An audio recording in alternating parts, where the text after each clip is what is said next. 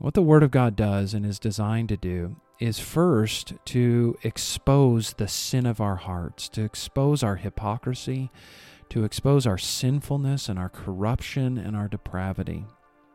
And of course, it does that with the design that we would see our sin and turn to the solution, Jesus Christ. You're listening to the Calvary Cast, Passion Week 2020. These podcasts will serve as daily devotionals, walking you through the final days of Jesus' life on earth. Tuesday, March 31st, 33 AD. As they passed by in the morning, they saw the fig tree withered away to its roots. And Peter remembered and said to him, Rabbi, look, the fig tree that you cursed is withered. And Jesus answered them, Have faith in God. Truly I say to you, whoever says to this mountain, Be taken up and thrown into the sea, and does not doubt in his heart, but believes that what he says will come to pass, it will be done for him. Therefore I tell you, whatever you ask in prayer, believe that you have received it, and it will be yours. And whenever you stand praying, forgive, if you have anything against anyone, so that your Father also who is in heaven may forgive you your trespasses. And they came again to Jerusalem, and as he was walking in the temple, the chief priests and the scribes and the elders came to him, and they said to him, By what authority are you doing these things? Or who gave you this authority to do them? Jesus said to them, I will ask you one question. Answer me, and I will tell you by what authority I do these things.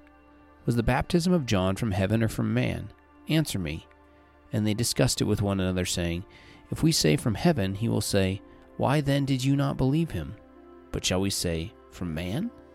They were afraid of the people, for they all held that John really was a prophet. So they answered Jesus, We do not know. And Jesus said to them, Neither will I tell you by what authority I do these things. And he began to speak to them in parables. A man planted a vineyard and put a fence around it, and dug a pit for the winepress, and built a tower, and leased it to tenants, and went into another country. When the season came, he sent a servant to the tenants to get from them some of the fruit of the vineyard. And they took him, and beat him, and sent him away empty handed.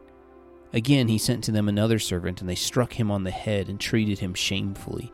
And he sent another, and him they killed. And so with many others. Some they beat, and some they killed. He had still one, one other, a beloved son. Finally, he sent him to them, saying, They will respect my son. But those tenants said to one another, This is the heir. Come, let us kill him, and the inheritance will be ours. And they took him, and killed him, and threw him out of the vineyard. What will the owner of the vineyard do? He will come and destroy the tenants and give the vineyard to others. Have you not read this scripture? The stone that the builders rejected has become the cornerstone. This was the Lord's doing, and it is marvelous in our eyes. And they were seeking to arrest him, but feared the people, for they perceived that he had told the parable against them. So they left him and went away. And they sent to him some of the Pharisees and some of the Herodians to trap him in his talk. And they came and said to him, Teacher, we know that you are true and do not care about anyone's opinion, for you are not swayed by appearances, but truly teach the way of God. Is it lawful to pay taxes to Caesar or not? Should we pay them or should we not? But knowing their hypocrisy, he said to them, Why put me to the test? Bring me a denarius and let me look at it. And they brought one, and he said to them, Whose likeness and inscription is this? They said to him, Caesar's. Jesus said to them, Render to Caesar the things that are Caesar's, and to God the things that are God's. And they marveled at him. And Sadducees came to him, who say that there is no resurrection. And they asked him a question, saying, Teacher, Moses wrote for us that if a man's brother dies and leaves a wife, but leaves no child, the man must take the widow and raise up offspring for his brother. There were seven brothers. The first took a wife, and when he died, left no offspring. And the second took her and died, leaving no offspring. And the third likewise. And the seven left no offspring. Last of all, the woman also died. In the resurrection, when they rise again, whose wife will she be? For the seven had her as wife. Jesus said to them, Is this not the reason you are wrong? Because you know neither the Scriptures nor the power of God? For when they rise from the dead, they neither marry nor are given in marriage, but are like angels in heaven. And as for the dead being raised, have you not read in the book of Moses, in the passage about the bush, how God spoke to him, saying, I am the God of Abraham, and the God of Isaac, and the God of Jacob. He is not the God of the dead, but of the living. You are quite wrong.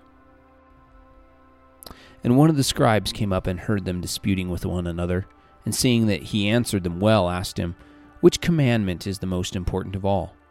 Jesus answered, The most important is, Hear, O Israel, the Lord our God, the Lord is one.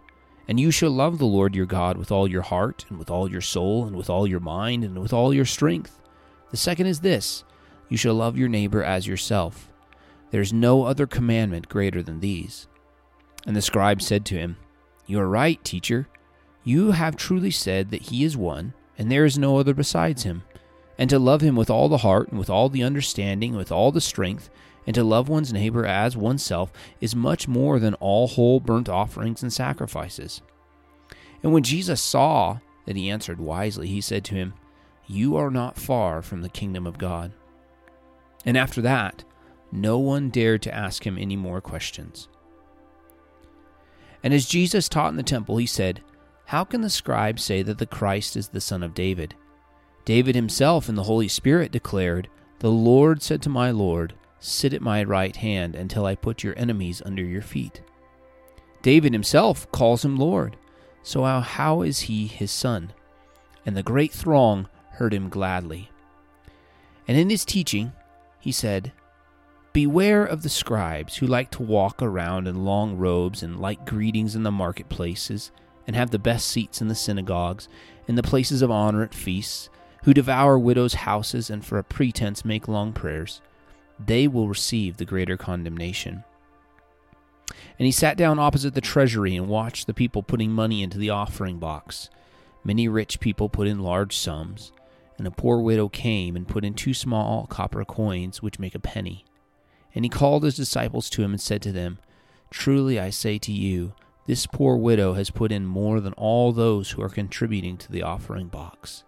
For they all contributed out of their abundance but she, out of her poverty, has put in everything she had, all she had to live on. And as he came out of the temple, one of the disciples said to him, Look, teacher, what wonderful stones and what wonderful buildings. And Jesus said to him, Do you see these great buildings? There will not be left here one stone upon another that will not be thrown down. And as he sat on the Mount of Olives, opposite the temple, Peter and James and John and Andrew asked him privately, Tell us, when will these things be, and what will be the sign of all these things that are about to be accomplished? And Jesus began to say to them, See that no one leads you astray. Many will come in my name, saying, I am he, and they will lead many astray. And when you hear of wars and rumors of wars, do not be alarmed. This must take place, but the end is not yet. For nation will rise against nation, and kingdom against kingdom. There will be earthquakes in various places. There will be famines. These are but the beginning of the birth pains. But be on your guard, for they will deliver you over to councils, and you will be beaten in synagogues, and you will stand before governors and kings for my sake, to bear witness before them. And the gospel must first be proclaimed to all nations. And when they bring you to trial and deliver you over, do not be anxious beforehand what you are to say, but say whatever is given you in that hour. For it is not you who speak, but the Holy Spirit. And brother will deliver brother over to death, and the father his child, and children will rise against parents and have them put to death. And you will be hated by all for my name's sake, but the one who endures to the end will be saved. But when you see the abomination of desolation standing where he ought not to be, let the reader understand. Then let those who are in Judea flee to the mountains. Let the one who is on the housetop not go down nor enter his house to take anything out, and let the one who is in the field not turn back to his cl- take his cloak. And alas for women who are pregnant, and for those who are nursing infants in those days. Pray that it may not happen in winter for in those days there will be such tribulation as, as has not been from the beginning of the creation that God created until now and never will be. And if the Lord had not cut short the days, no human being would be saved. But for the sake of the elect, whom he chose, he shortened the days. And then if anyone says to you, Look, here is the Christ, or Look, there he is, do not believe it. For false Christs and false prophets will arise and perform signs and wonders to lead astray, if possible, the elect. But be on guard, I have told you all things beforehand. But in those days after that tribulation, the sun will be darkened, and the moon will not give its light, and the stars will be falling from heaven, and the powers in heaven will be shaken. And then they will see the Son of Man coming in clouds with great power and glory. And then he will send out the angels and gather his elect from the four winds, from the ends of the earth to the ends of heaven. From the fig tree, learn its lesson. As soon as its branches become tender and puts out its leaves, you know that summer is near. So also, when you see these things taking place, you know that he is near at the very gates. Truly, I say to you, this generation will not pass away until all these things take place. Heaven and earth will pass away, but my words will not pass away.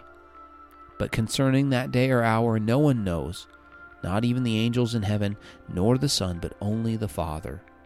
Be on guard, keep awake, for you do not know when the time will come.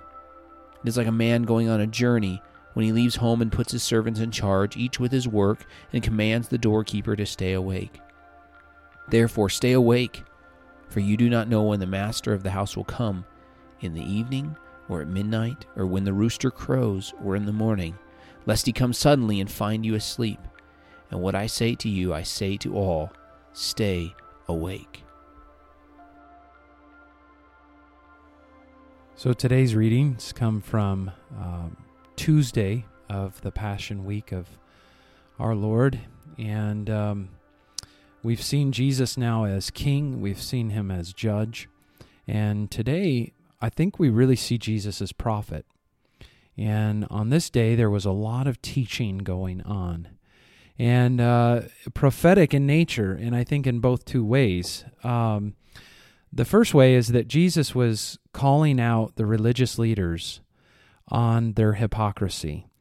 Uh, he gives the woes to the scribes and Pharisees here. He gives some uh, some parables that were designed to call out the sin of the religious leaders, and specifically the sin of hypocrisy.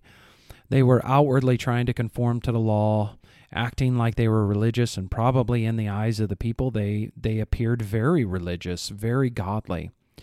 But Jesus knew the hearts, and uh, his uh, his speech against them was uh, it was very direct uh, and very much calling out the issues of their heart and how their hearts were far from God and full of sin. And so he pronounces woes upon them.